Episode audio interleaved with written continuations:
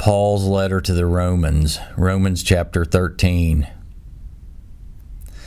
Let every soul be subject to the governing authorities, for there is no authority except from God, and the authorities that exist are appointed by God.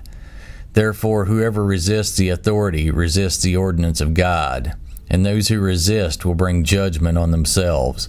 For rulers are not a terror to good works, but to evil. Do you want to be unafraid of the authority? Do what is good, and you will have praise from the same, for he is God's minister to you for good. But if you do evil, be afraid, for he does not bear the sword in vain, for he is God's minister, an avenger to execute wrath on him who practices evil. Therefore, you must be subject, not only because of wrath, but also for conscience sake.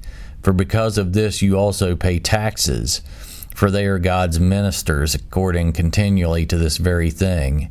Render therefore all to all their due taxes to whom taxes are due, customs to whom customs, fear to whom fear, honor to whom honor. Owe no one anything except to love one another, for he who loves another has fulfilled the law. For the commandments, you shall not commit adultery you shall not murder. You shall not steal. You shall not bear false witness. You shall not covet. And if there is any other commandment, all are summed up in this saying, namely, you shall love their neighbor as yourself. Love does no harm to a neighbor, therefore, love is the fulfillment of the law. And do this, knowing the time that now is high time to awake out of sleep for now our salvation is nearer than we, when we first believed. The night is far spent, the day is at hand. Therefore, let us cast off the works of darkness, and let us put on the armor of light.